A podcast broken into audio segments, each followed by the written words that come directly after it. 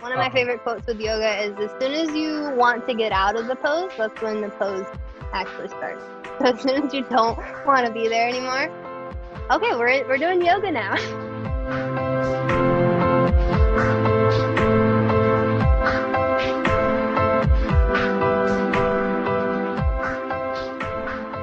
Welcome to the Pursuit of Happiness podcast. I am your host, Ryan McGuire.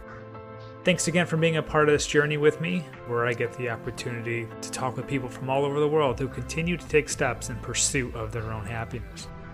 And for this episode, I'm getting comfortable with being uncomfortable with the topic of yoga. I welcome CiCi Smith, who's a certified yoga trainer that has traveled all over the world and has done thousands of hours of training and practice. And as you'll see, has quite the bubbly personality she goes into the story of how she got started with yoga and how practicing took her out of a really dark place. I get a lesson on the ancient history of yoga and how it's as much of a mental practice as it is physical. By no means do I consider myself a yogi, so she breaks down some tips and tricks on breathing, what type of classes to take, and how to get your mindset ready before stepping on the mat. Whether you're a yoga enthusiast or someone who's a little hesitant to hit up a yoga studio, this is a great episode for you. The benefits of yoga truly run deep, and thanks to CiCi, I definitely understand that now. Namaste. Cecily, thank you for joining the podcast today. I really appreciate your time. Um, when I wanted to do a podcast about yoga, you were actually the first person I thought of contacting. And yeah, I'm not sure if you remember or not, but I ran into you about a year ago uh, in downtown Raleigh where you were teaching. And I took a liking to you because it was a beginner's class and you treated me like a beginner. And unfortunately, I'm still very much a beginner. So, this podcast, I think, is going to help uh, a lot of us beginners out there. Um, it's going to give a lot of information to people like myself, but at the same time, some really cool information for people who live in the world of yoga, such as yourself, who teach it and love it. Um, I'm just trying to get there. I'll admit that I'm trying to get there. and the funny thing was, was after class, it was your last class, and I was bummed. I was like, I actually kind of like this class, and you said you're going to New York. I said, where in New York are you going? And you said my hometown up up in upstate. And I said, well, that's really weird. What the hell are you doing up there? So that's when I followed you on Instagram. I've been a follower ever since, and I've seen some amazing videos, uh, amazing photos. You've you've traveled many places, which we'll get to in a minute. So, without further ado, go ahead and introduce yourself. What are you up to these days? yeah, it's funny. It's funny that you say you were a beginner. I like the whole the thing about yoga is I still feel like a beginner, and I know that I have years to like tack on, but that's one of the great things. Um, but yeah, so I moved to Endwell, which is like you said, it's like no one literally. If you meet anyone that's been there, you like you know, like mm-hmm. why would you go there? Um, but it was just like a running ground or like a home base close to New York City. I was like, I'm gonna move here. It's gonna be really convenient, and it was for the time. But when you met me, I was living in Raleigh, North Carolina. I'm from Clayton, which is like right outside of Raleigh. Um, working back then, I was teaching so much. I was teaching like 12 to 15 classes a day, which might not sound like a lot, but it, it was. It sounds a like a ton. So, yeah, I bet, but you'll meet teachers that teach like 20, 30 classes a week. So it's just, um, it's a spectrum. Now I teach like four to five. Like I have clients that are like private clients more so than classes at the moment because of COVID. Mm. Um, but yeah, since you saw me, I moved to New York or met me. I moved to New York. I was in Montana for about a month. Then I went to Bali for about two months, and then I was in Portugal and Spain, and then Montana again, and then COVID hit. And I've been in North Carolina actually um, didn't expect to get stuck here, but it actually worked out. I got a cute little camper now. I've got a little setup.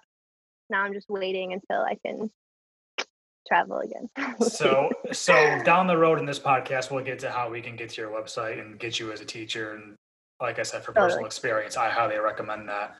Um, so I want to get into your history real quick. You just touched on you basically traveling the world. Was that all yoga related, or was that kind of also like just taking trips?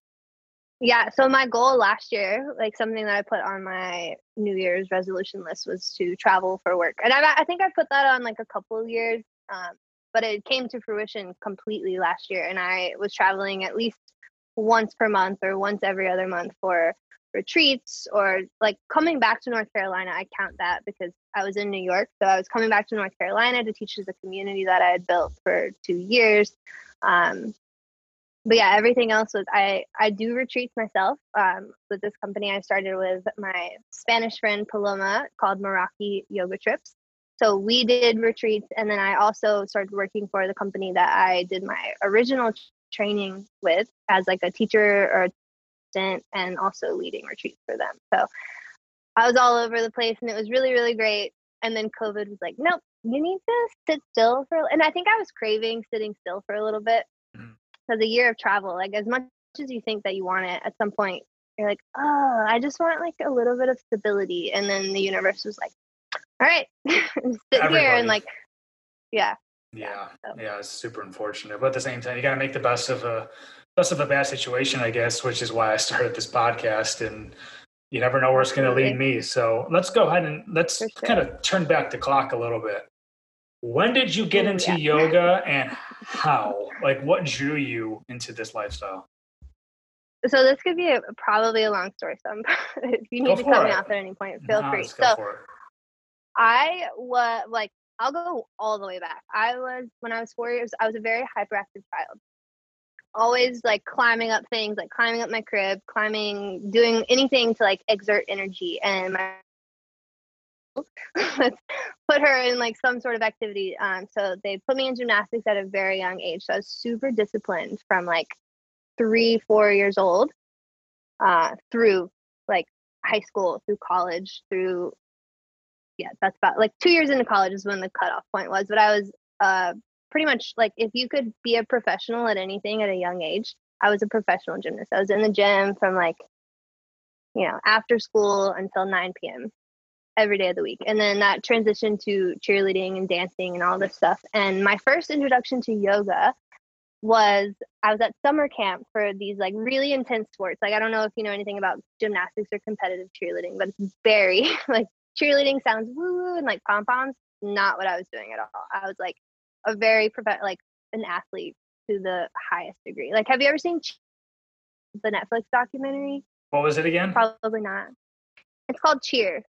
No. And it sounds like if you were not interested in it, it probably sounds super cheesy, but it actually depicts the lifestyle really well. Like your whole life revolves around this thing. And okay. So the first introduction that I had for for yoga was I was at a cheer camp and my coach brought in a yoga teacher and she was like, she was wearing like a purple peace sign t-shirt with tie-dye pants long hair. I mean everything back then that i was like no. Like i want to flip and i want to like get like teach me hard really hard things because i love learning and like that was my that was my like discipline and how to like you know just how i survived. I was very expressive through physical activities. I was always very good at sports and so yoga came about. I was not into it. So I was very turned off by it because she was teaching me basically things I already knew. I was like very physical in my practice. I wanted to like do things with my body.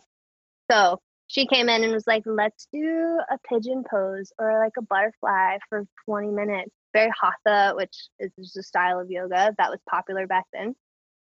And yeah, so I was completely turned off by it for a long time. I was like, yoga's not for me it's too easy. Like I need rigorous stuff. So I was very much into competitive sports throughout high school, college. Um, I ended up getting, so I was very connected with my body, but I like like to, I was very in touch. And then got a staph infection. Was in the hospital for, I was in the hospital for eight days. Had like two weeks prior, I was really sick. Two to three weeks after, where I was like just not back to normal and that was like the time that I consider I'd completely lost touch with my body. Like the mind body connection just wasn't there anymore. Like things that I could do in the past that I was all like I'm very visual. Like if I visualize being able to do something, I could do it. But then after this, being in the hospital for a while, it was like there was no, it was like cut. Yeah. I don't know if that makes sense if you can like Yep. relate at all. But it was Yep. it was sent me into a depression that at such a young age I like had no idea. I was just like I don't need physical activity, like screw it, whatever. Um and then moved to New York City or moved to Brooklyn where I was working in New York City. Still like not in touch. Had quit cheerleading, like had given it up. I threw my like at the end of a comp like nationals, which if you'd watched the documentary, anyone listening, if you've watched the documentary, cheers. The last time I competed on the band shell in Daytona, I threw my shoes in the trash, which was like hugely symbolic as a 20 year old. I was like, I'm giving up the sport that I've been like completely, utterly devoted to for a decade and just like was done with it. But Yeah. basically, for like now in retrospect, I was like done with my body because it like couldn't do the things that I was used to doing. It was the first like breakup that I consider myself ever having. And then moved to New York like two years go by. Then finally my friend's like, Hey, you wanna go to this yoga class? And I'm broke. I like don't I don't have really anything else to do other than like go to shows and where I could like spend one afternoon going to yoga. And it was it's called Yoga to the People, which I'm sure some people will recognize. It's donation based. You go in. It was completely different than what I had experienced at cheer camp or gymnastics camp. Like all those times, it was sweat. It was like 40 people in a room. You're mat to mat. You're like sweating and moving. There's a guy. There's like a guru or a teacher sitting at the front, Indian style, just calling out poses. And it was the first time that I like reconnected to my physical body in a real way that like got me out of my head and it was like so familiar that like something clicked finally like something was like oh yeah this is this is like home this is this is what you're good at and i i'd been search i like searching for jobs and you know i'm in new york city so i'm like i just finished college so i'm like trying to find my path and I was working in fashion. That's what I went to school for was fashion development. So I went to NC State and then it was like, obviously the next move is New York, right? Right. Awful for that aspect. But found yoga, luckily, and it's like you have you have this like two by whatever a yoga mat is, whatever the dimensions, like two by five, maybe. I don't know what they are. Right. Um this little island and you're like in New York City. Anyone who's lived there will be will agree to this. You're just going, going, going all the time. Never sleeps. There's always something to do. No matter how much space you try to take for yourself, you're always like sucked back into it some way. So instead of going to a show one night, I go to this yoga class and I feel so much better than if I had done anything else. Like the the person who invited me, she never came back with it. It wasn't her thing. She like invited me one time and then for months after I was like, You wanna go to yoga? You wanna go to yoga? like, can we go to yoga again? And she wouldn't go. So like for at first I wouldn't go either because I felt like I needed someone to go with me. But eventually I like crossed the threshold and Mhm. it's like okay well this is this is what i need so i finally took like that first step to going to a yoga class by myself and like making it a priority and then it just gradually built from there and i never i never thought like at that stage i was never like i'm going to do a teacher training no it was just it just evolved like So if i had known that there were yeah What what year were you in New York City? Like when did that start? um so i moved to new york when i was like 22 It's about and then found that be? yoga. That would be so I'm about to be 30 now, so like eight years ago. Yeah. like And so I it didn't happen right away. It was like maybe like a year and a half, two years into me living there and just like running, running, running all the time, all the time. And at that time, like that was I moved right after I disconnected, like ended cheer, like was like I hate my body, don't want anything to do with it. Like let's let's just be up here from now on. Like I, don't- I don't understand this anymore. It doesn't make sense to me, so I'm gonna live up here. And I moved to New York, and I, you know, there's so much external stimuli that I didn't know how disconnected I was until I made it to that yoga class. And that was like, yeah, a year and a half in. So Year and a half. I really want to get into like the benefits and what it did for you, but I don't want to get there yet. I want to kind of keep going with your story. So two years in, you kind of what thought I kind of want to teach this. This is for me. Well, so I, I just thought I wanted to know more about it. So I'll kind of, I'm going to like dip the storyline a little bit into a bit of a dark place, but that's part of it. So Right. Yeah. Um, I was living in New York I was still really I like I love music. I love live music. So at the time I was like all about going to shows and festivals. Spent like the whole summer going to festivals. I ended up coming back to North Carolina. This is like universal shit. Like lightning struck and I was not meant to like I was meant to be here, but I had no idea why.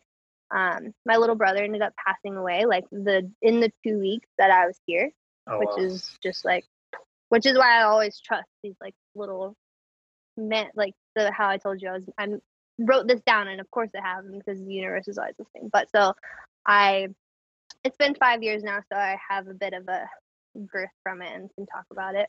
Um but yeah, so my little brother passed away. And before this point I'd always used yoga as a physical like exertion of energy. Like it was a time to get in my body. I wasn't healing anything. Like I didn't know that I had anything else other than to like move and just feel better. And once that happened, it was the only like it was the only thing I knew that could make me feel better in a short amount of time. Like I could have gone down a lot of other roads and I trust me, I tried them and went down those roads, but it was the only thing that lasted and like actually like before that I had I was like very what I consider egotistical in classes. Like I was always to the full extreme of the poses and like wanted to hit every mark. After that, I was like, I'll sit in child's pose and like just That's what I'll do. the Child- whole time. yep. And I'm just great at child's breathe. I needed yeah, I needed someone to remind me to breathe. And like the the effects from that were so much more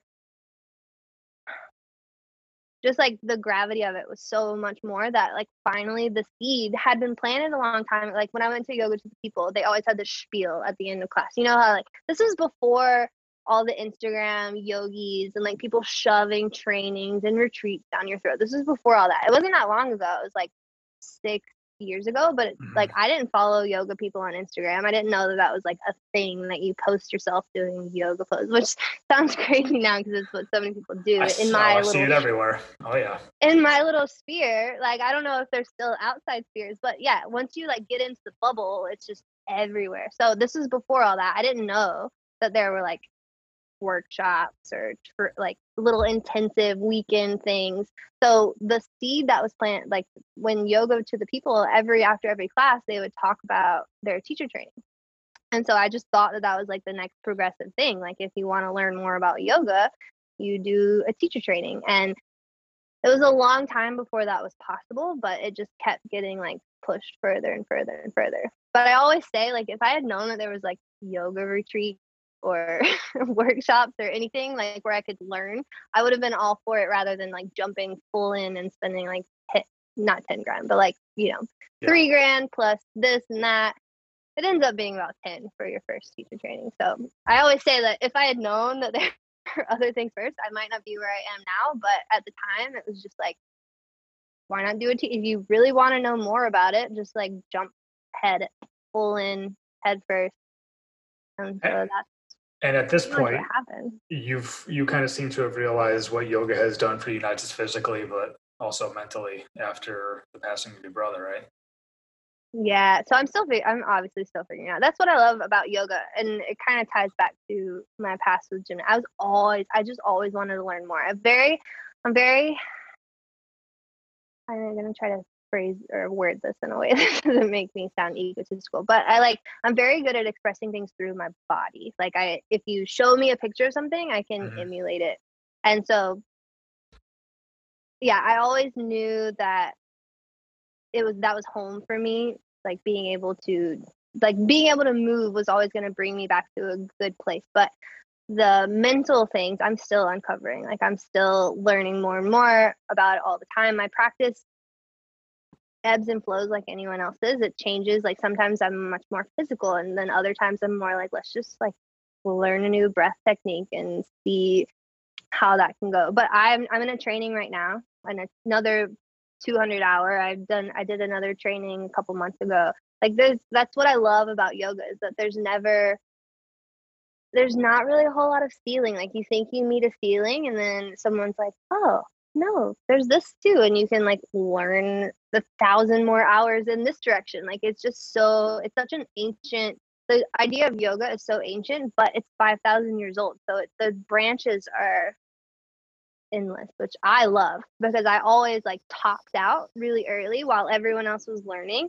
And then I would have to wait for everyone to catch up and then I would go. But that was that was physical. In the mental aspect, I'm like I feel like I'm down here. Wow. And need to like catch up. See, I look at yeah. you and I'm like, you're way up here. And one of the questions, so uh, for the people who are listening, I like to send my um, guests like an outline with things I'm going to talk about.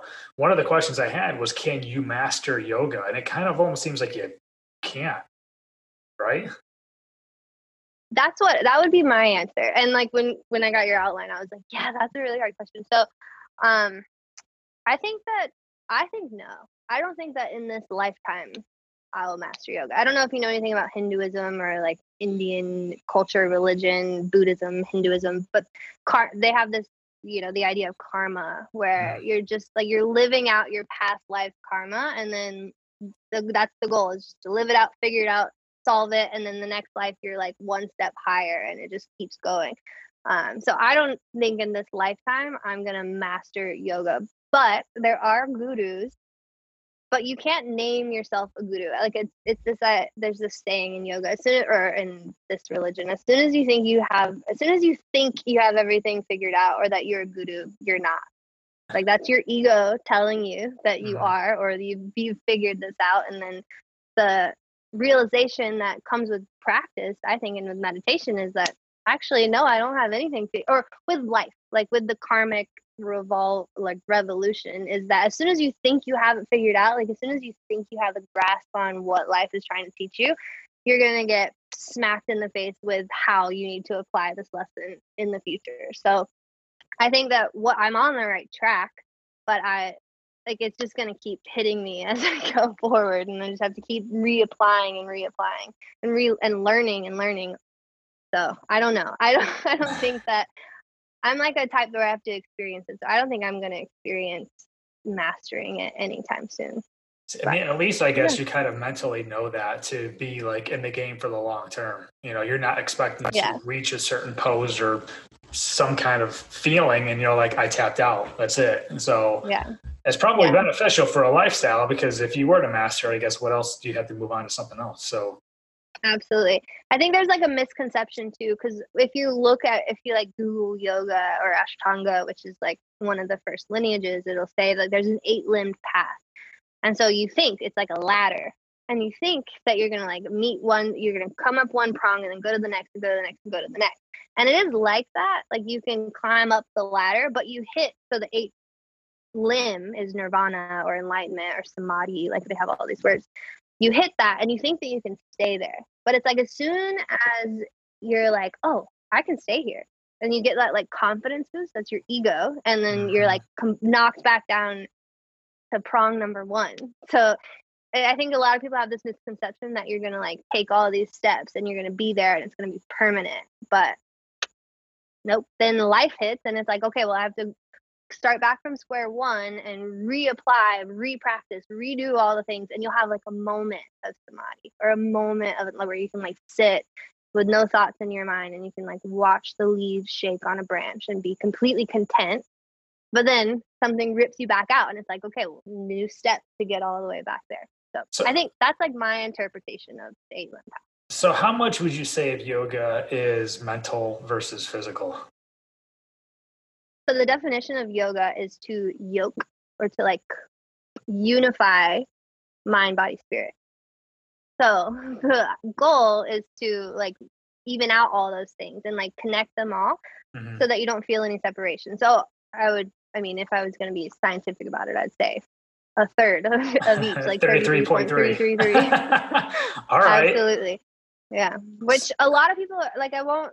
I don't discredit anyone who's drawn to the yoga practice for physical because that's how I got into it. It's like we we're so geared to live up here. Like there's so much external stimuli, and we're just geared to think about things. It's a monkey mind, is what they call it in yoga. Like your mind is literally what is what's the quote? Like it's a good um, a good worker, but a bad boss.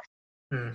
That is that ringing? Does that ring a bell? Yeah. Like it's a your mind is a good worker, but it's terrible at management. So it'll it'll literally run you into a hole. Um, so yeah, part what draws people to yoga is the physical practice because they see, you know, all these cool poses and like people being in shape and being able to, I don't know what, like for me, it was mind body or body connecting to my body again. Um, but what keeps you there, like the physical, like, mo- you know, if you stick with it, the physical becomes less interesting at a certain point. and not that it doesn't ebb back up, it ebbs and flows, like I said. But at some point, it's like, okay, well now I've got the physical part mastered, and now it's like, can I sit still for 30 minutes and like, you know, be content with that? So mm-hmm. it's there's a lot of moving parts. And that's even more challenging in today's day where no one can sit still mm. for 10 minutes without yep. grabbing the phone or whatever. So that's kudos to you. For Absolutely.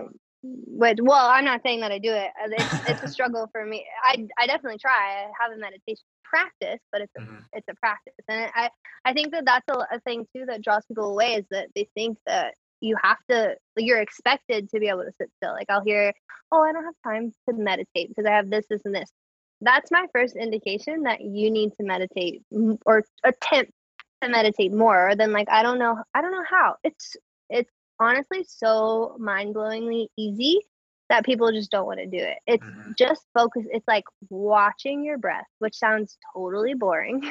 I, I know because i was there. I have i have those same resistances to all these things too but yeah that becomes that becomes harder than the physical practice. But the with the eight limb path like i was mentioning before there's so there's three things three limbs that come before you even get to a physical practice and or before you even get to the meditation. So you have a physical practice that usually lasts what an hour 45 minutes to mm. 90 minutes that's supposed to like exhaust pretty much exhaust your body. And then you can sit in meditation before that you're like there's so much energy buzzing all around that like you can't actually sit still. So i think that that's a big part of people's resistance is that they just haven't taken the right approach to it. Like you really need, like run 10 miles and then sit still and it's going to be a completely different experience than if you just like wake up and you're like okay i'm ready to meditate today. Mm, this makes sense be- this makes sense. honestly because i struggle with going to yoga. I struggle with the mindset is just not there at all. I want to be flexible. I want to be limber. I just I can't I just can't get there. Um, I mean, it's kind of making sense how like you if you exhaust your body and then you can relax. I I, I kind of get yeah. that now. Like I'm, I'm understanding how the class is ah. set up a little bit. Um, right. Well, I think in modern day yoga too, it, it's lost a lot of that. So I'm glad that I got a chance to mention it here. yeah. So for the people listening, I'm going to ask a lot of questions because it's going to make me sound like a like a newbie. No, no. So I kind of no, it's going to make me feel really great. well, it's good because it's making sense. So like when I go to the gym, when I go work out, if I'm going to go run three, four, five miles, I know okay I'm gonna I'm gonna do this. I'm gonna get my music. I'm gonna hydrate. I'm ready to roll.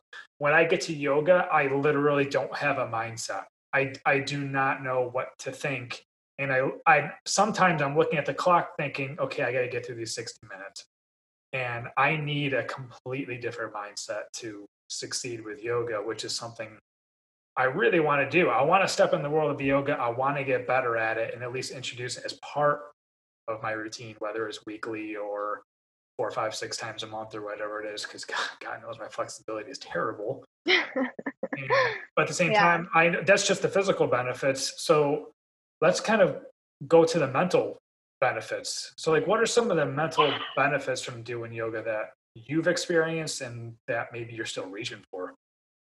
Mm, so, my biggest takeaway is probably just the ability to pause before I react. So like if you're in a really hard yoga pose and it, like so imagine this teacher but you don't know. Imagine it's not me. And she makes you get into a really hard pose. And you're like, I don't want to be here. Like I this is the last place that I want to stay, that I want to do, but I paid for this class and I'm here and I'm on my mat and I might as well do it. So like going into it, you already know you're gonna have a little bit more what's the word? A little bit more tolerance for it because you're there for it. Mm-hmm. But at the same time, you you experience all these emotions arising from. So like one of my favorite teachers, Joe, he said he like yoga created the walls. So like the walls are there on purpose. So getting into a pose that feels terrible, it's meant to feel terrible. It's not meant to feel like amazing or great. Like if it's a hard pose, it's meant to be a hard pose and you're meant to experience all of these emotions. And in a like normal standing or like a normal environment, like with people and with all, you know, like if like your boss is attacking you for something and you're you like it's just your mind, you're just in your mind and you just react.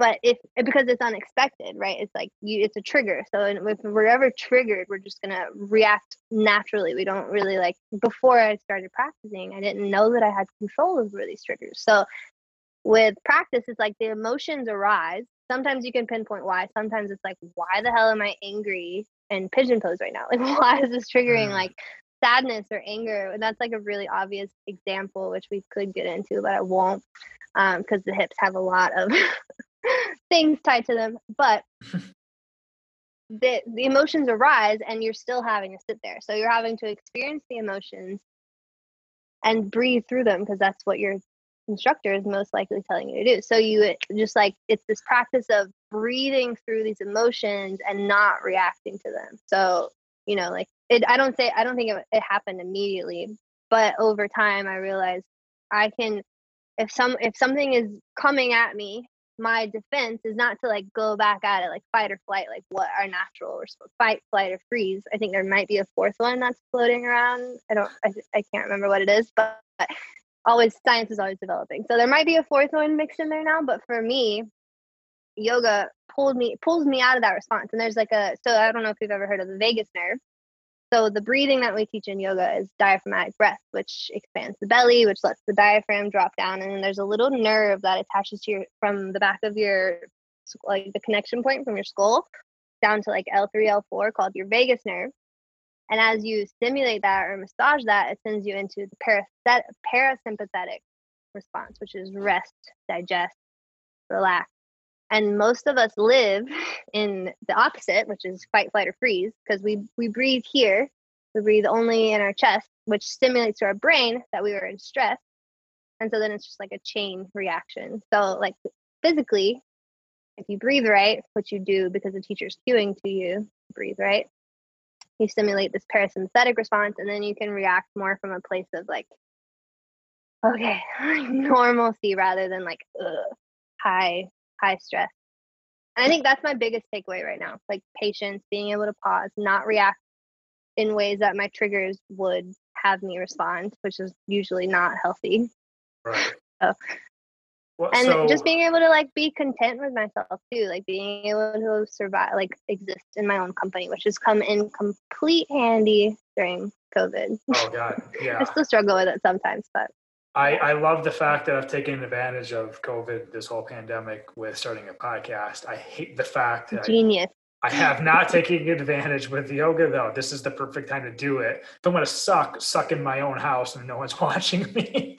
so. Honestly, I don't know. I don't know if that's the easiest time to start yoga. Like for some, there's two different. You know, there's a, there's a spectrum. Like some people really who were scared to go to yoga before might be thriving in their practice right now. But other people who feed off of energy, which mm-hmm. I, as a teacher, 100% thrive off of other people in the room with me. Like that's how I, that's what I teach from. That's where I get my energy from. And I wouldn't say my practice, I obviously still practice yoga, but my, I've gone much more to like different sorts of workouts and just other things because it's, you know, it's just not the same. Right. So. Yeah, as a teacher, I can imagine. Um, so yeah. I'm, I'm curious. You've said it multiple times. I hear it plenty of times when I take a yoga class is breathing. Can you give me tips, tricks, all this stuff? Because when I'm in a yoga class, I'm literally thinking of many different things, and breathing is not one of them. It's can I can I do this? If I can't, I'm not flexible. What's the modified move? How long am I holding this? I'm looking at the person next to me to see what they're doing. So slow me down a little bit. Do you have any tips and tricks on breathing? So my number one rule, and I don't know if this is universal, but it's what my teacher taught me, what I've experienced, what I gather breath is number one. Because if you're not breathing, you're not actually like existing like a human does. Like we need breath. So that needs to and it's hard. It's like it took me years, probably years and I still pro I still catch myself not breathing. I'm like, oh, I got to get into the pose and then I'll breathe. But uh, breath should prepare you for the pose and then take you into the pose. So if you ever catch yourself prioritizing something else, it means you are not in the press Like you, it's like you're you've gone astray a little bit. So that's rule number one is to breathe first. And if you're breathing, then it should feel good. If you can't breathe, then pose isn't actually it probably doesn't feel good. Um, so yeah, breath is number one. Um, breathing from your diaphragm, which is like Buddha belly. So when we're born as little babies, we come out and we're like we don't have any muscles. Our belly goes up and down like a little balloon, mm-hmm. which is mm-hmm. how the body is actually designed to breathe. But over time, as humans who like we want to stand up straight and we want to like be presentable, we start breathing from our chest. And like if I were to tell you to breathe in, you'd probably go, Yeah. Yes. But actually it should happen in your diaphragm, which is your belly going out and in. And there's certain times, like if you're going upside down, or if you're doing like a, re- a pose where you need like core engagement, which is a lot of them, you kind of dial that back and find ujjayi breath, which is just ujjayi breath is a fancy way of saying make a noise with your breath so that you can hear it and you know that you're breathing. Okay. and I, there's a there's it t- trickles down to a lot more things. But if you ever hear ujjayi breath, it's like okay, I need to be making a noise so that I can focus on my breath first, and then think about the pose. Um, but yeah, so I guess the answer, the answer that I have is breath is number one. Breath is and one. it's hard. It's not easy. It's that like I catch, like I said, I catch myself all the time being like, wait, I'm not, I'm not breathing. Like I, I know so, like I, ha- I know so many of the poses now, and like I can go through a normal flow fine, and like can focus on my breathing. But if you throw a new teacher in who's got like all these crazy things that I've never done before, I, uh, I definitely revert back, and I'm like, oh yeah, I got to get this this bind or this pose first, and then I'll try to breathe, and I'm like, oh okay, well I'm not, nope. so it's it's a practice. It's like a lifelong practice, which is what I love about mm-hmm. it. So as soon as you think you have it figured out, it'll catch up with. I mean, I guess that makes me feel slightly better knowing that when I take these classes with, with what seems like professionals, it makes me feel somewhat out of place. So knowing that they haven't mastered it either, I guess makes it, I don't know, less pressure on me. Um, Absolutely, and that's another thing. Like for beginner, all you beginners out there, like I, I've been teaching for four years and practicing for like eight, and I still go into classes and can feel like I'm a beginner. But that's something that I like now. It's something that I crave. I like want to feel new. And the one of the first rules that you learn in yoga, or on my training at least, was uh, you're always a student. Like even if you've done thousands and thousands of hours of teaching or training, you are still a student. I'm a student from the people that I'm teaching. Like I'm learning from your body, I'm learning from the way that you move, I'm learning from the what there's just always constant feedback and there's always more to learn. So there's like no one in the room knows more about your body than you do. So you mm-hmm. like you asked earlier if you could be a master of yoga, probably not. You can be a master of your body or mm-hmm. you can like I would say aim more to be a master of your body than be a master of yoga because the spectrum of yoga is so vast and there's like this style and that style and this teacher and that like there's just so so so much and but to the idea is to be able to unify mind body spirit which is to become a master of your own of yourself of your own mind and your own body so you know more about your body than anyone else. So anytime you step into a yoga room, you should feel empowered just in that. Like no matter who your teacher is, no matter what they're telling you to do, you're the only one that lives in this these arms, these legs, this body.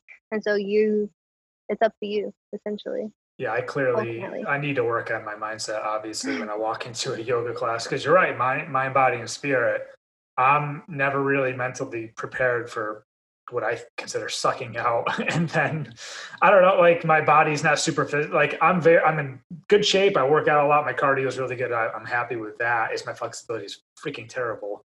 So I feel like I'm just like a shark out of water when I hop into these classes, but I just could be mentally stronger. And so I want to touch on one more thing with breathing. When am I supposed to like inhale and exhale? Is there like tips on that?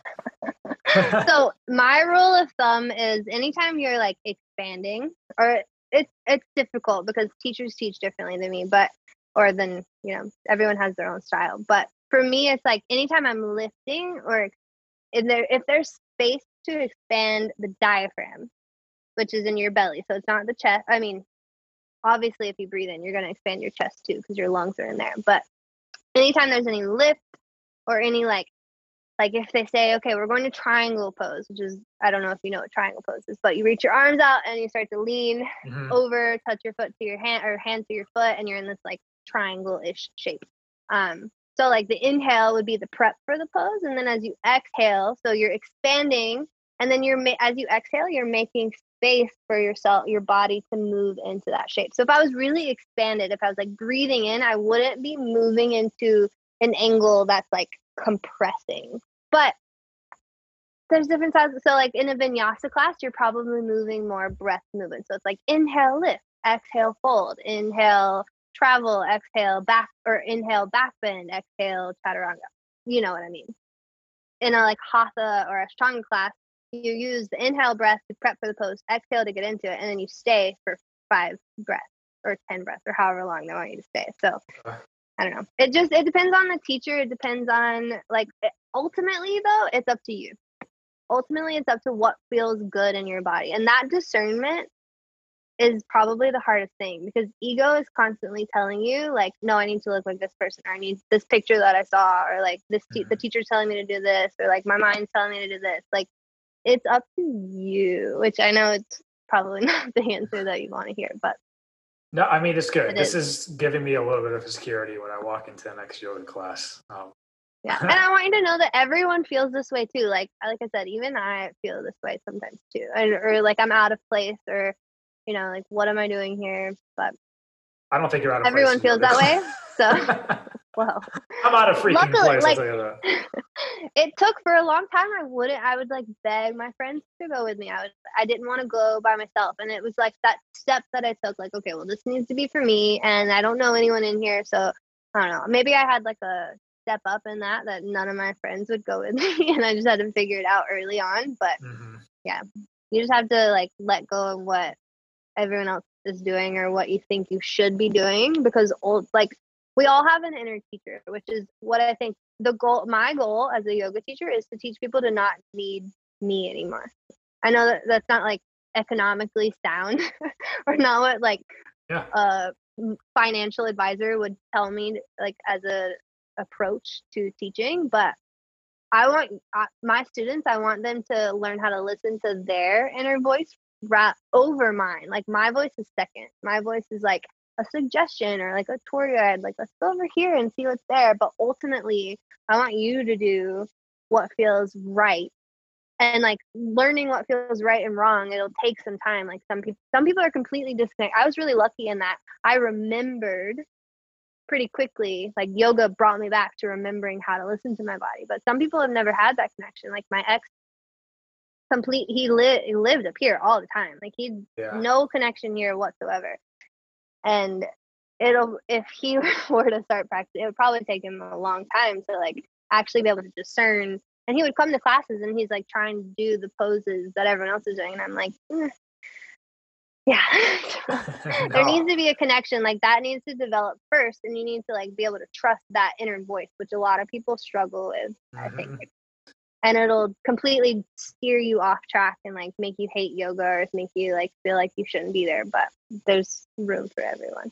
So it's funny out of my early podcast career i guess you can call it and the people that i've interviewed i think just about every interview has said kind of like trust your voice. Don't just do what like society or the norm or the textbook says you should do. Trust yourself. Absolutely. That comes up in every podcast and that's that's honestly, it's great to be able yeah. to connect the dots from all these people who, well, I'll use the term, who have mastered their passion, I guess.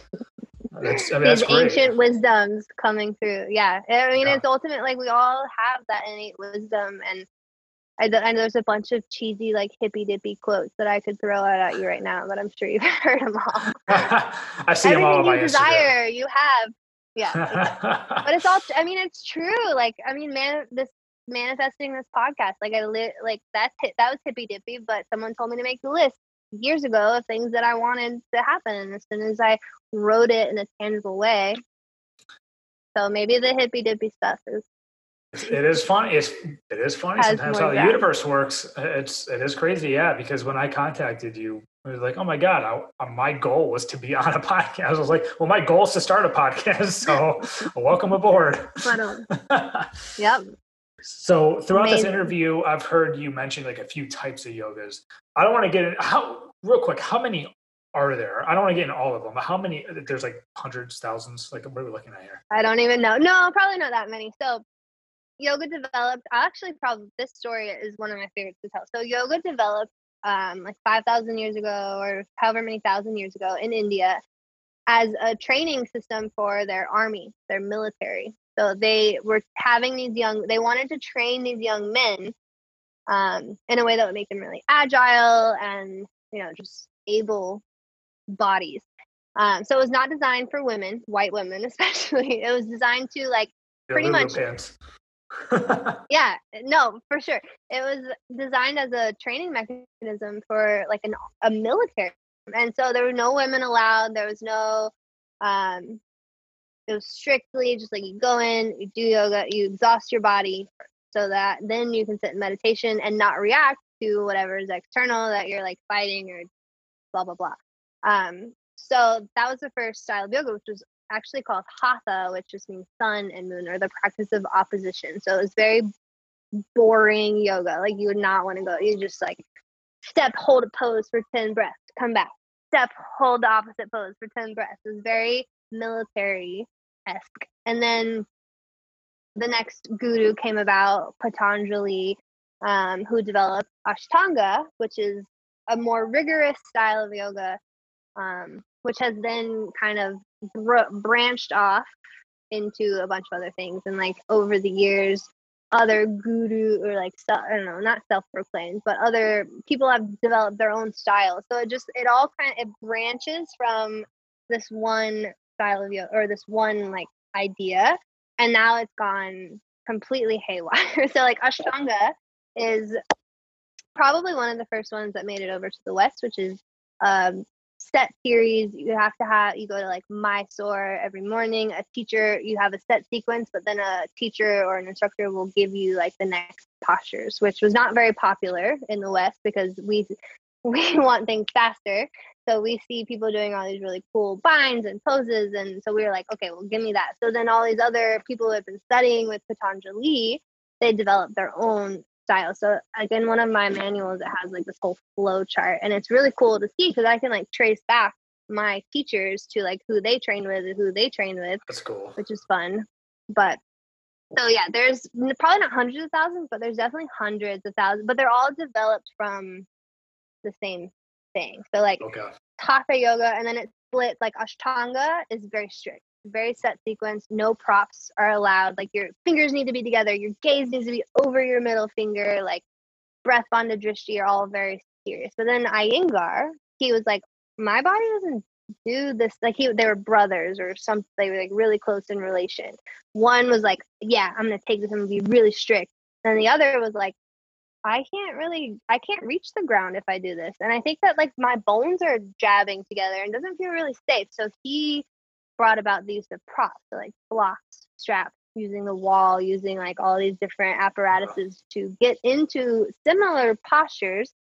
And then there's more developments from that. So it's cool how like if you really got into it, you could like trace back your lineage but there's so there's so much and there's all like now there's like yin yoga where it's more passive and very um focused on the myofascial system and then there's restorative which is basically like you want to sleep the whole time or there's like I'm signing up meditation for that yeah or there's like ashtanga which is you see all these people like folding and binding and I don't know there's such a spectrum which is why I'm like if if you went to one class if you just were like a brand new if someone was like go to a yoga class and you just picked one random one you would have no like how would you know that that was the right one for you? Like this that was what you were looking for. Like um so i've studied a little bit with yoga medicine. So yoga medicine she was a pt or physical therapist.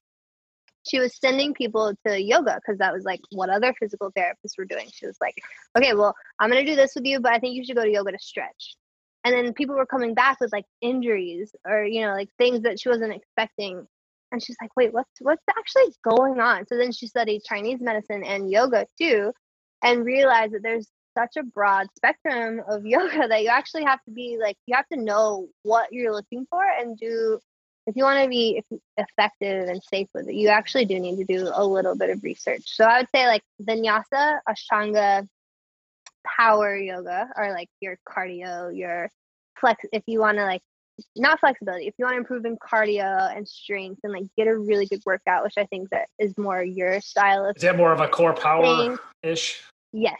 Yeah so like what we did at, at downtown raleigh. Yeah CorePower like sweating burning calories. If you want to gain more in meditation flexible so like you would think going to a power yoga would gain you'd like improve in flexibility but you're actually you're just hitting your range of motion and then moving right out of it. So okay. if you want to improve in flexibility i would suggest yin which is if you've never uh-huh. gone to yin you're gonna hate you're gonna hate your first couple of um i know it will. it's just like it's just inevitable because they're gonna it, the emotions are gonna rise. You're gonna be like i don't want to sit in this posture for five minutes. Like why did I come here? Can I have my money back? Like, get me out of here right now. But when you see when you meet resistance, that's usually an indication that mm-hmm. you should probably you should probably go back. Mm-hmm. Um, so I don't know. There's like there's such a broad spectrum, and what I've realized in my own like speaking of practice is that when I meet resistance, which is what I was just like, if I'm like I hate what is it about like if i immediately walk in or i do a class and i have all these like reads this list of why i don't like it then now i can discern that that's my ego and i probably have something to learn actually which is a hard thing to swallow but one thing a hard lesson one thing i've been trying to live by in the last few years is to get comfortable being uncomfortable um, that is kind yep. of how you extend like your boundaries and it's how you learn Absolutely. things. It really is not being in your comfort Absolutely. zone. One of my um, favorite quotes with yoga is as soon as you want to get out of the pose, that's when the pose actually starts. So as soon as you don't want to be there anymore, okay, we're we're doing yoga now. that makes sense. That's when I want to go home. so that makes complete yep. sense. I'm I'm learning so much. I'm learning how the whole mindset is such a freaking big part of yoga. Um, you're I'm breaking glad. it you're breaking it down for me and i'm sure people who are listening are kind of like okay this is making sense. This is why i want to go home and i can't even touch my toes and i'm trying to do modified moves and this is such a huge help. What what is what's vinyasa? This seems to be a really big one. What's the difference between that and the other two you just mentioned? So the actual word vinyasa just means like moving with your breath or like moving in a special way which then translates back to moving. And honoring your own breath. So that's what the word means. Um, so vinyasa would be very fluid, like kind of like a dance. Like you move with breath. Like if you've ever seen a choreographed dance, like that's how I think about it. And that's why I like to teach it because that's like where my background comes from. Like I'm, I understand sequencing in a way that I don't know if other people understand it as well. I think I think that every teacher has their own gift, and for some reason, vinyasa was just mine. Like I understand moving the body and moving with the breath, and so I can translate that very well. Um, there's also that like Ashtanga is very military. It it was designed for from Hatha. It's like a direct branch from Hatha, so it's very military. So you start at the top of your mat, you do five sun A, which is just very like up. It's like a yoga burpee for all the beginners out there. I've never heard of it. Like it's it's it's like a slow motion burpee, and you do it five times, and then you adapt it. A, you, you change it a little bit, and you do it five more times, and then you hit these certain postures with like very strict alignment, and you hold. So there's that, and then Yin is very passive. It's on the ground. Your muscles are not firing because you want to get into the myofascial system, which lives outside of your muscular tissues. So if you're engaging the muscles, you're not actually stretching the fascia. So it's very much like just laying on props and like getting a gentle, gentle, sometimes not so gentle because people take it too far, stretch. Mm-hmm. and then restorative, it's like not a stretch at all. You're just, you're putting the body, you're manipulating the body in certain positions that allow for the neurological and like central nervous system to work so restorative not super for me, I'm like type A. I have a lot of like, you know, fire in me. So restorative was very hard at first because I if I were to go to a restorative class and not know what it is, I would hate it because I would go for like movement and they would want me to basically be like laying on my side and sleeping.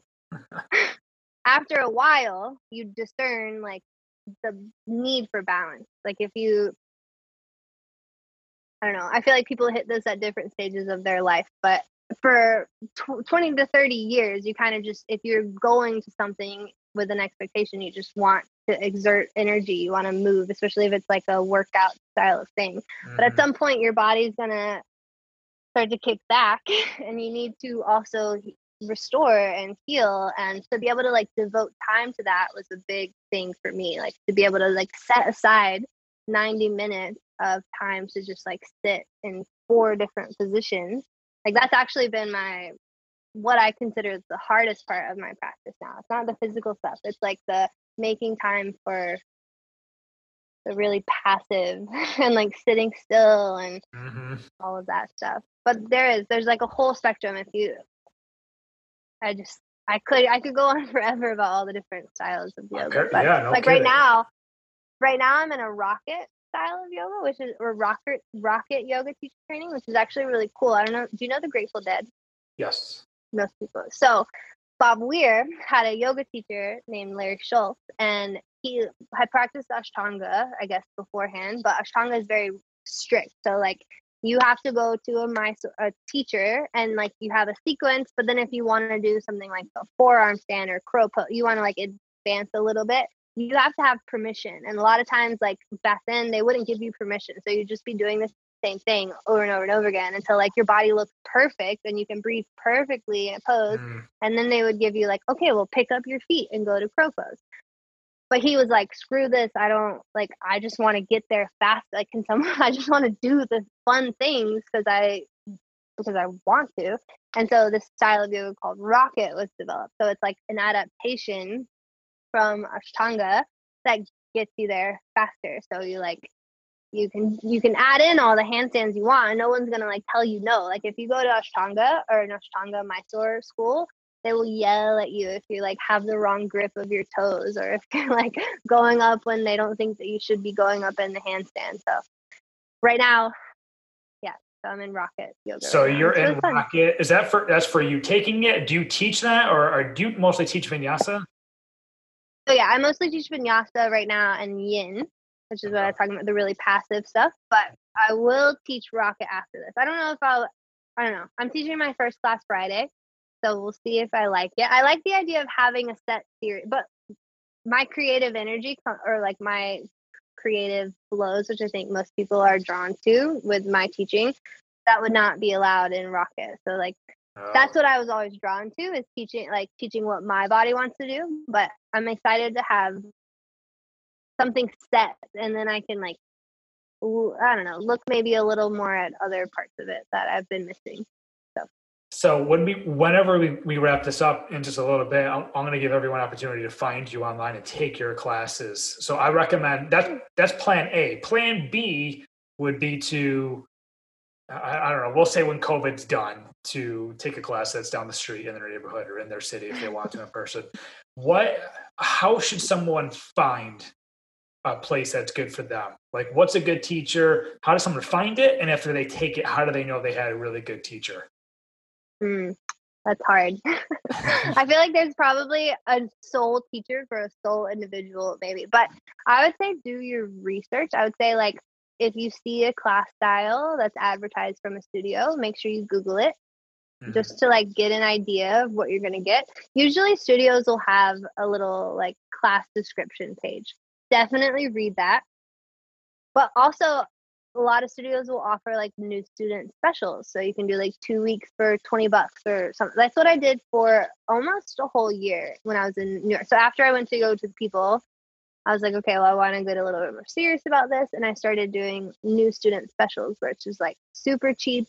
You just take random classes. It's not really a monetary investment because it's so cheap usually. And I've checked mm-hmm. and it's still maybe not happening right now, COVID, but even in New York City, like the first one I did was like two weeks for $14 or something. That's like if you're like me, like wanting to like be in your body every day, I went to 14 classes in 14 days. So it was like a dollar per class. So I would say like go with an open mind and just try just like be open to whatever the teacher's having you do a lot of times if you like have an expectation you're going to be disappointed that's like one of the rules of yoga or one of the rules of life like let go of your expectations and you'll enjoy it a lot a lot more um but yeah do a little google search. If you're not unsure just go try it. It's only an hour of your life that you're like not going to get back. Maybe you're probably going to learn something. Like try to like if you're hating it just be like okay but what what can i actually learn? Mm-hmm. what can what is this teacher because like when i started teaching which may not have been the best approach just because i needed to be developing my own teaching style but i started going to hundreds of like all the classes i could and i i was like every soul every teacher which is what it was at one point has something to teach me whether or not they like did the training that i did or whether or not they like had experiences i did or they had obviously they haven't lived my life but if i could look at them and say i trust that you have something to teach me then even if i went to a horrible class or for me like it wasn't what i was looking for i could still gain something from it and like through that i like developed my like okay this is what i look for this is what i want this is what i don't want but i think that you just have to try a bunch of things like just as anything else you have to be willing to like try it and not hold it accountable for anything at first. Just like trust that what you're seeking will eventually be there. Out of curiosity, so for a beginner like me, is there like something I maybe could or should look for in a teacher to be like, oh, this person knows what they're talking about. I should definitely come back. Well, I would say like make sure that you like jive with their personality. But it, like I said, go to a bunch of different classes. Go like try a bunch of things out because the spectrum is so vast mm-hmm. that like, oops, I knocked over my drink. But the spectrum is I was like so vast. Let's knock over my teeth. Um, but there's like you're gonna drive with people and you're not going to like. There's so many people teaching mm-hmm. yoga or other things that like there's there's there could be tons of different things that turn you off but usually any resistance that you meet like i said like an hour ago is if you meet resistance then it's probably something that you should try again yeah um but at the same like if you're looking for physical like gains i would say yoga shouldn't be your first like your ultimate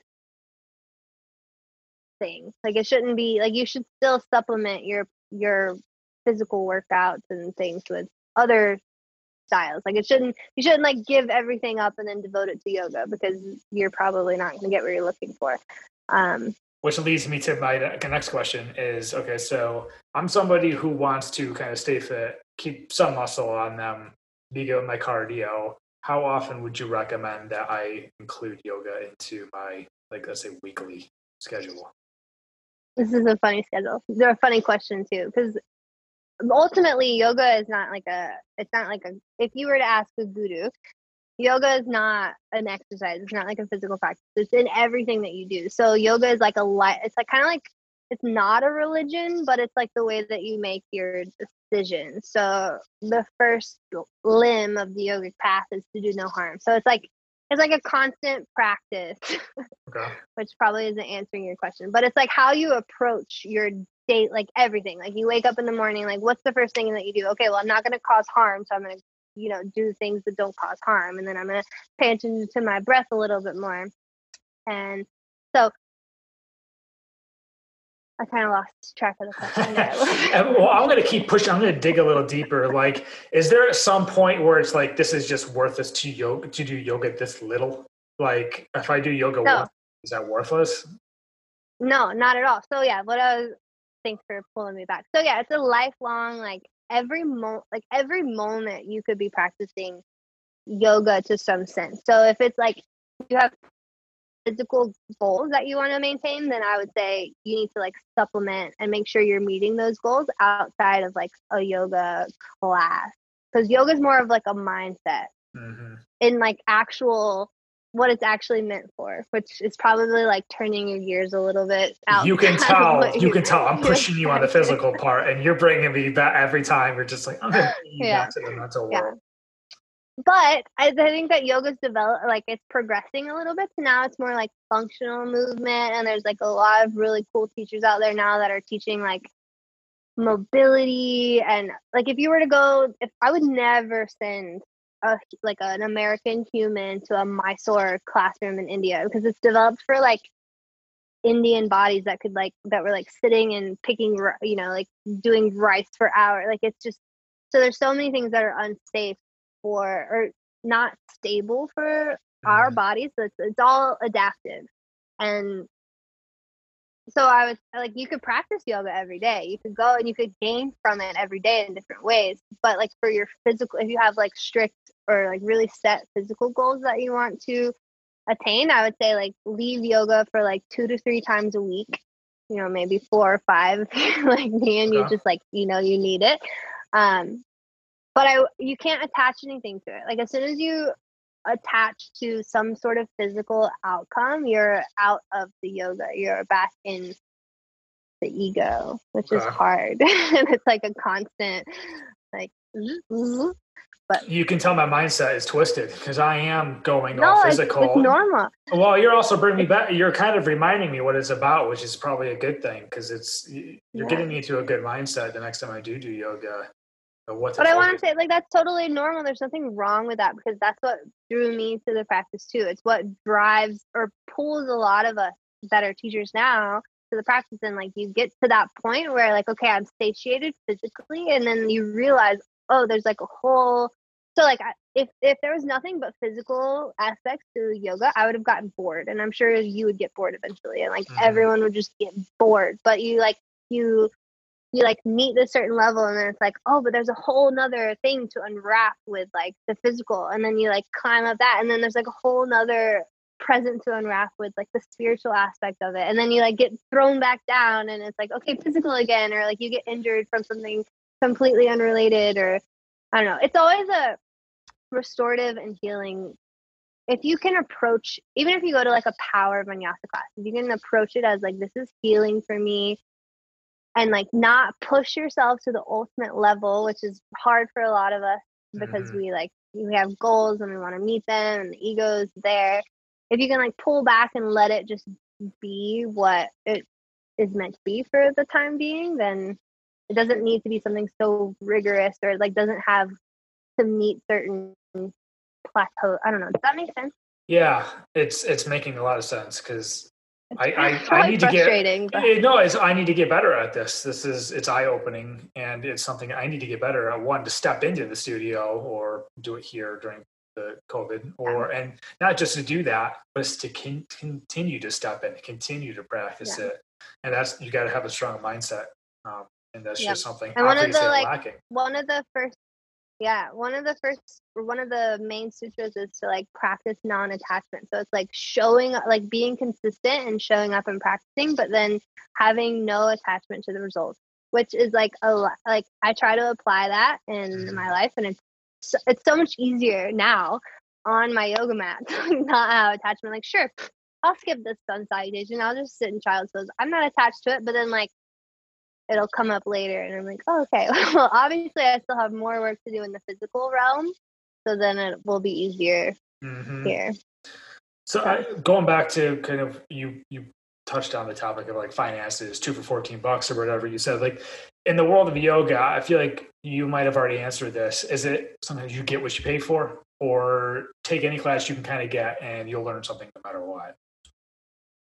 Yeah i think that's an interesting question. So, like with from the teacher aspect, one of the things that I struggle with is like yoga could be a free practice. It's healing. I should want to offer it to everyone, but at the same time, like I, ahimsa, which is the first limb, it's like so the eight limbs path and there's little prongs. So like the first prong of the first limb is like ahimsa, which means to do no harm, which means I need to like feed myself and yeah, like, yeah, oh, for sure. yeah, I didn't mean you personally. I'm just saying, like, if I oh. see it on Groupon, or if I see something like, should I be like, "Yeah, this is probably oh, yeah. class," or No, I wouldn't say that at all. I'd say like it, it's all depend. Like any teacher, I I have the mindset that any teacher can teach me something, even if the class is free, or even if I like accidentally walk up on a yoga class. Like the the connection is divine, and there's something there that I just need to be present for, which is like mm-hmm. you know the definition of meditation, which is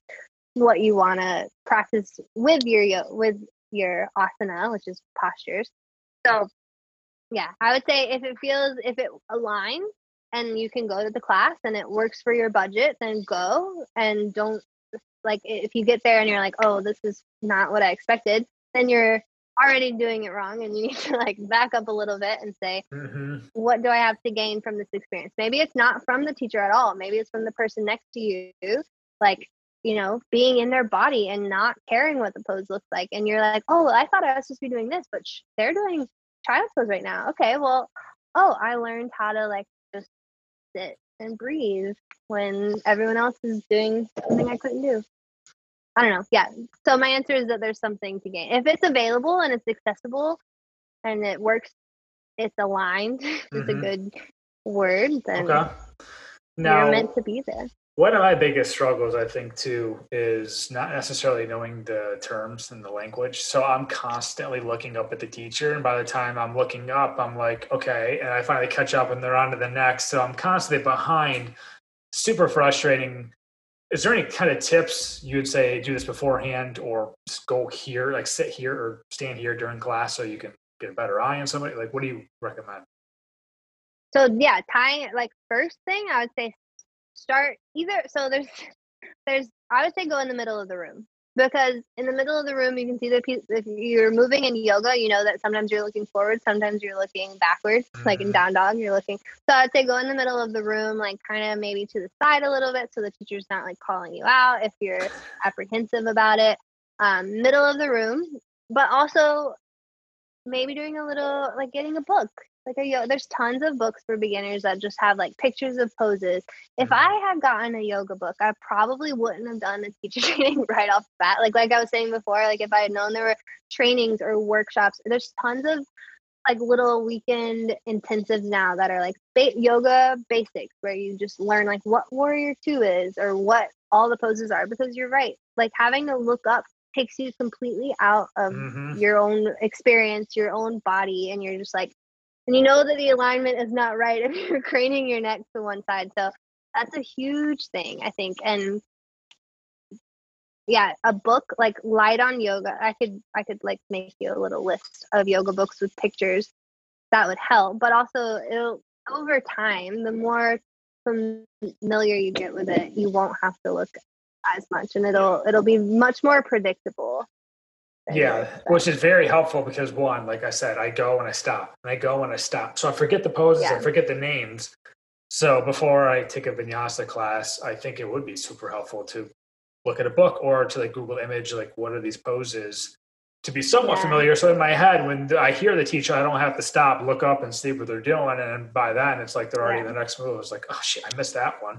so that's another thing though. Like I don't think a lot of teachers maybe they don't like express this enough, but I don't expect my students to go at the pace that I'm cueing. So if I'm like, okay, inhale, warrior one, mm-hmm. you know, and then exhale, go down, I don't expect people to do it like right away. And I, I don't know if that just doesn't get translated effectively, but like you can go up as long as you want to go up and then you can go down. Like, yeah, you might like miss a pose or two, but if it feels good, like go up and stay there for a while and like mm-hmm settle into the pose and feel it for what it's meant to be and then transition and then catch up. And i think that's another ego thing. It's like fighting with your like oh i need to be doing what everyone else is doing yep, and like you're not alone and i still do that so it's not like please don't feel alienated but it's like that's that discernment piece that like inner teacher piece that needs to develop a little bit more and be like okay well yeah they can do this. I'm still here and it's fine and now I'm gonna put my hands down and I'm gonna catch up and it's okay. Um, because the book, like I'm a very visual, like in in the experience type of learner. So like mm. opening a book wouldn't have been very as effective for me. Like I always had a coach, like gymnast at four years old. I always had a coach like poking me and like put your arms here and do this and that and that. So for me, I learned from being in a classroom, but some people are visual learners and they need to see like a picture of the pose. And all of these materials are available. You can YouTube thousands of yoga videos and you can like Google image search or you can read a book or you can like go and like sit in the back of a class and just like not do it and watch people. But I'm a physical learner. So like tell me to put my foot here, my foot there and lift mm-hmm. my arms and I'm gonna remember it. And I'm gonna like associate. But so for anybody who's listening to this that wants to get into yoga, I highly recommend looking at pictures, looking at what because I'm telling you, it throws you off when you don't know what's going on. Yeah. It's almost like you're in a in a class where you speak English and they're speaking just like Chinese or something. Yeah. It's just like, well, I don't know what they're saying. I don't know what this means, and then you're two, three moves behind, and, and the ego takes well, a there shot. Is a- yeah, there is a language like Sanskrit is what a lot of teachers will cue in before they cue the English, and that's just that's like keeping like I don't have anything against that because it's keeping the tradition alive. Like we don't want to like completely westernize mm-hmm. yoga and just make it English because all these like these translations tie back to a meaning and a story and all these you know it has roots. So if you hear a random, it does sound like a different language even if it's in English. But then also teachers will throw in like a completely different language. Mm-hmm. Um, but there's always a method. There's always like there's a reason for it and i don't i, I trust that with every teacher like they have a reason for what they're teaching and mm. just have to yeah do a little bit of research or just be consistent with just going back to the so if you feel like a teacher speaking a different language to you i would recommend going back to that same teach like if you get used to a teacher you'll start to mm-hmm. it'll be a more of a pattern because like every teacher has a developed style. Mm. And if you mm. just keep changing teachers all the time or changing studios or styles, it's going to be much more confusing. So I would say find a little consistency, find a yoga home, find a place where you can ask questions and not feel like, you know, out of place or like they're judging you. Like find somewhere you're comfortable with, ask questions and like don't expect if if you ask questions and the studio turns out not to be what you're looking for, then don't feel bad about leaving because the studio, if the studio is operating from like a good place, they're not going to mind if you decide that it's not for you and you need to go somewhere else. You know? That's, that's definitely great advice. It's great advice for someone in my position or someone looking to get started. Um, so speaking yeah. of someone looking to get started, I, I feel like we've gone quite a while and I have not brought up the topic of hot yoga yet. Is when should someone look into hot yoga compared to just normal temp- room temperature? It depends on what you're looking for. I I love I love hot. I I grew up in North Carolina, so humidity I'm used to it. Mm-hmm. I love the beach. Um, hot yoga. So the first yoga I told you when I was in summer camps, like hated yoga. I was like, this is BS. I don't want to sit on the ground for an hour. Like I want to do stuff. And then went to yoga to the people and it was just naturally hot because there was 50 people in the class. We were two inches away and I like could see what I was doing like poured out on the mat.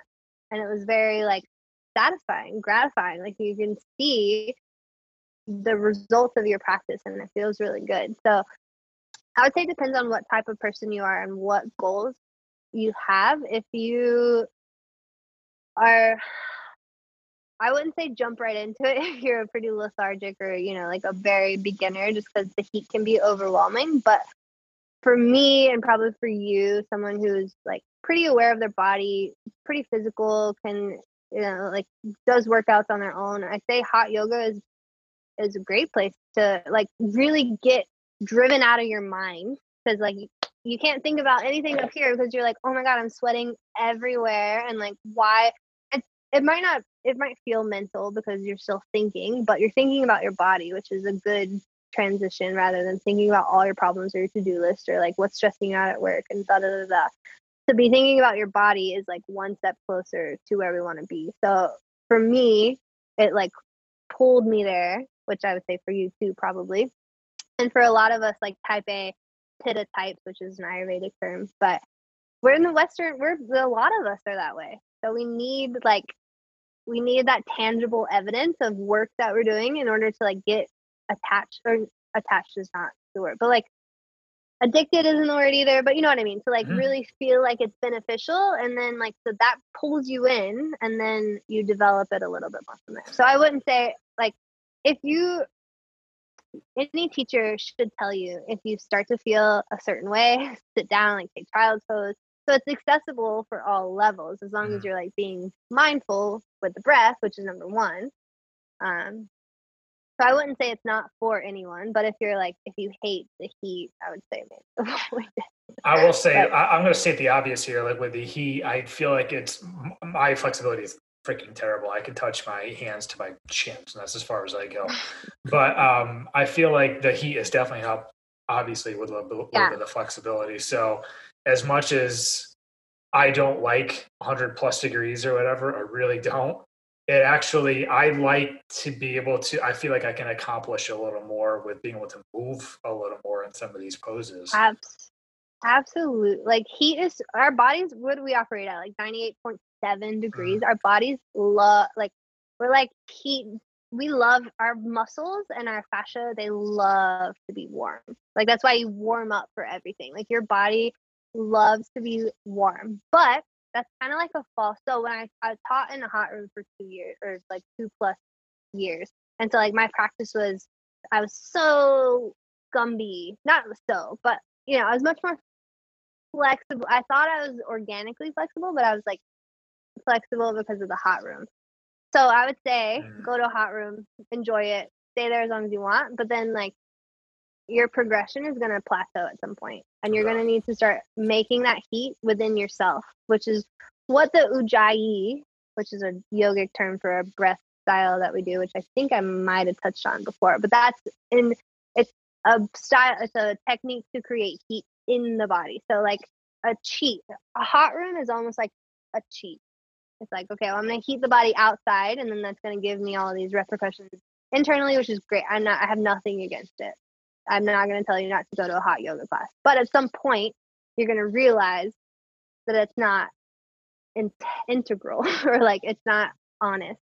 And you're gonna like do a cold yoga class or not cold, but you're going to do a room temperature yoga class and you're going to feel like you didn't get as much from it, which is when I started teaching back in regular rooms, I was like, what's different here? Or practicing back in like non heated rooms, I was like, what's different here? Oh, it's harder. Oh, this is resistance that I'm meeting. Oh, so this is where I need to like work a little bit.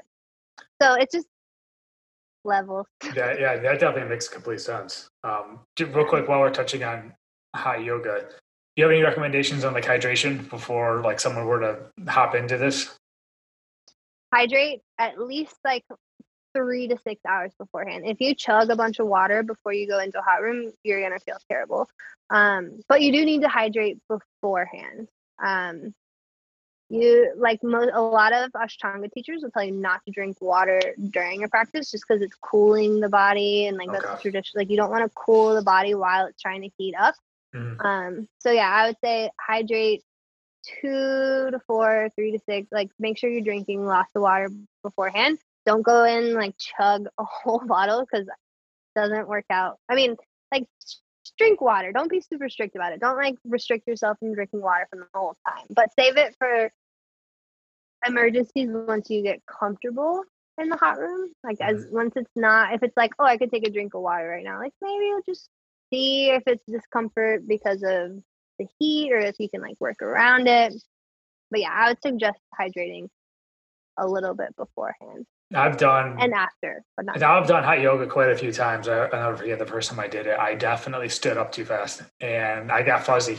And uh, I Oh, was yeah. down in child's pose for a couple minutes while everyone was moving around me. I said, "Oh boy, yeah, they got me." Oh yeah, I had I was in a class one time when someone he like stood up and just kept going back, and he was fine. He, Like we all were like, "Oh my god, we need to stop." I wasn't teaching; I was taking at this point, but he he was fine. He went out of the room and then came back. I mean, that's a pretty. That's why the, like the first time that you stand up in a yoga class or a hot vinyasa class, it's really imperative that the teacher says like roll up really Yeah. slowly, like take your time, make sure you're breathing because it's a big head rush. If your blood is all like down here and then you go stand up, hmm yeah.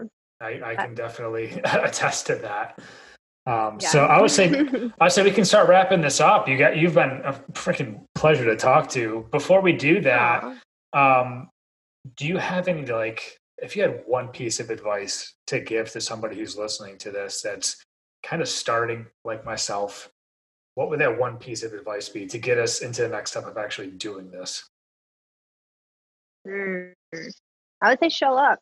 Like just go. Like if it's something that is has shown up in your like every day a couple times if like you have a friend suggesting like hey let's go to yoga or if like someone's like you should try this because it might be helpful in this way we're naturally going to resist things that could be good for us all the time so if it keeps coming up then show up and just like without any expectation without tying like oh i'm going to get this out of this or that be open to what it could bring to us. Because I would like I wouldn't be sitting here if that first person wouldn't have said like, "Hey, what are you doing on a Tuesday night? Do you want to go to yoga right. class?" I could have gone to I could have gone to another like punk rock show in mm-hmm. Williamsburg, but I was like, "Well, no, oh, yeah, I guess I'll try this." And here we are, and that's just it's just evolved from there. It reminds me of the, the podcast previous to this. I interviewed a friend, um, Brian, who has the Just Get Started podcast, and we talked about half the battle is just showing up,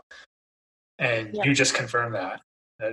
Absolutely. It is funny how things tie Absolutely. together. Just showing up is half the battle, and that's a battle I really freaking lose all the time to yoga. And it's about time I, I step up and show up.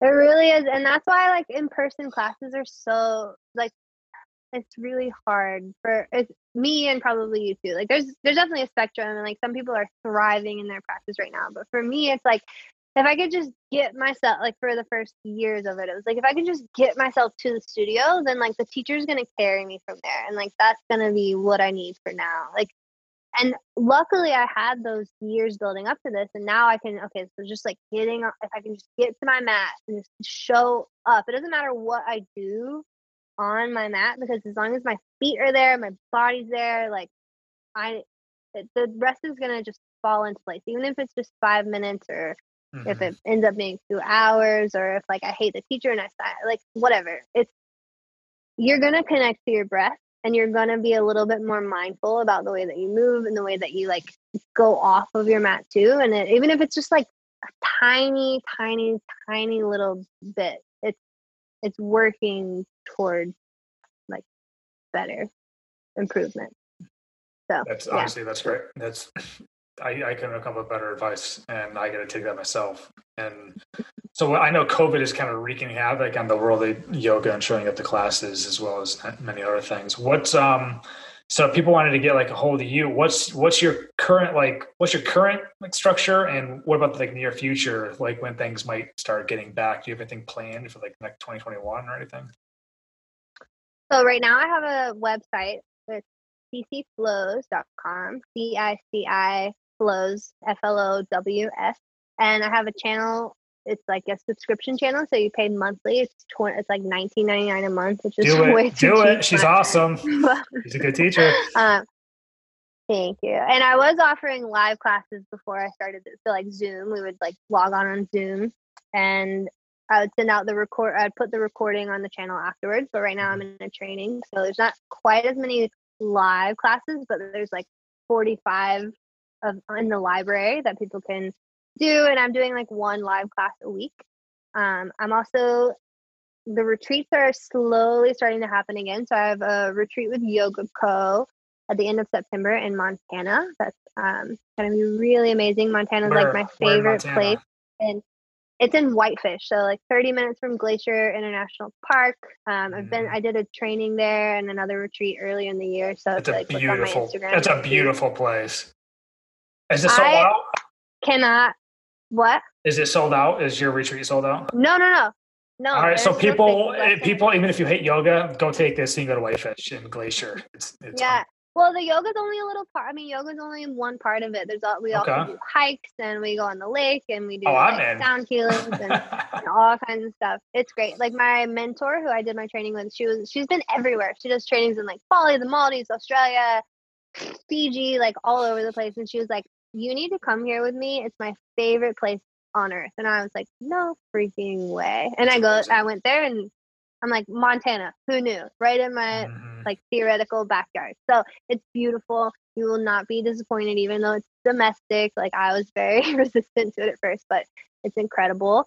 Um, and then hopefully in November, I'll be leading. I'm supposed to go to Bali and lead a 200 hour teacher training wow. if borders work out. And then the website and the channel will kind of continue on, and I'll do Zoom stuff. But yeah, those are my two live hopefuls. Oh, yeah. yeah. so it sounds like you're doing some world trips here, which I mean, hopefully at some point we're all doing world trips again. But so follow you on Instagram so you can watch that.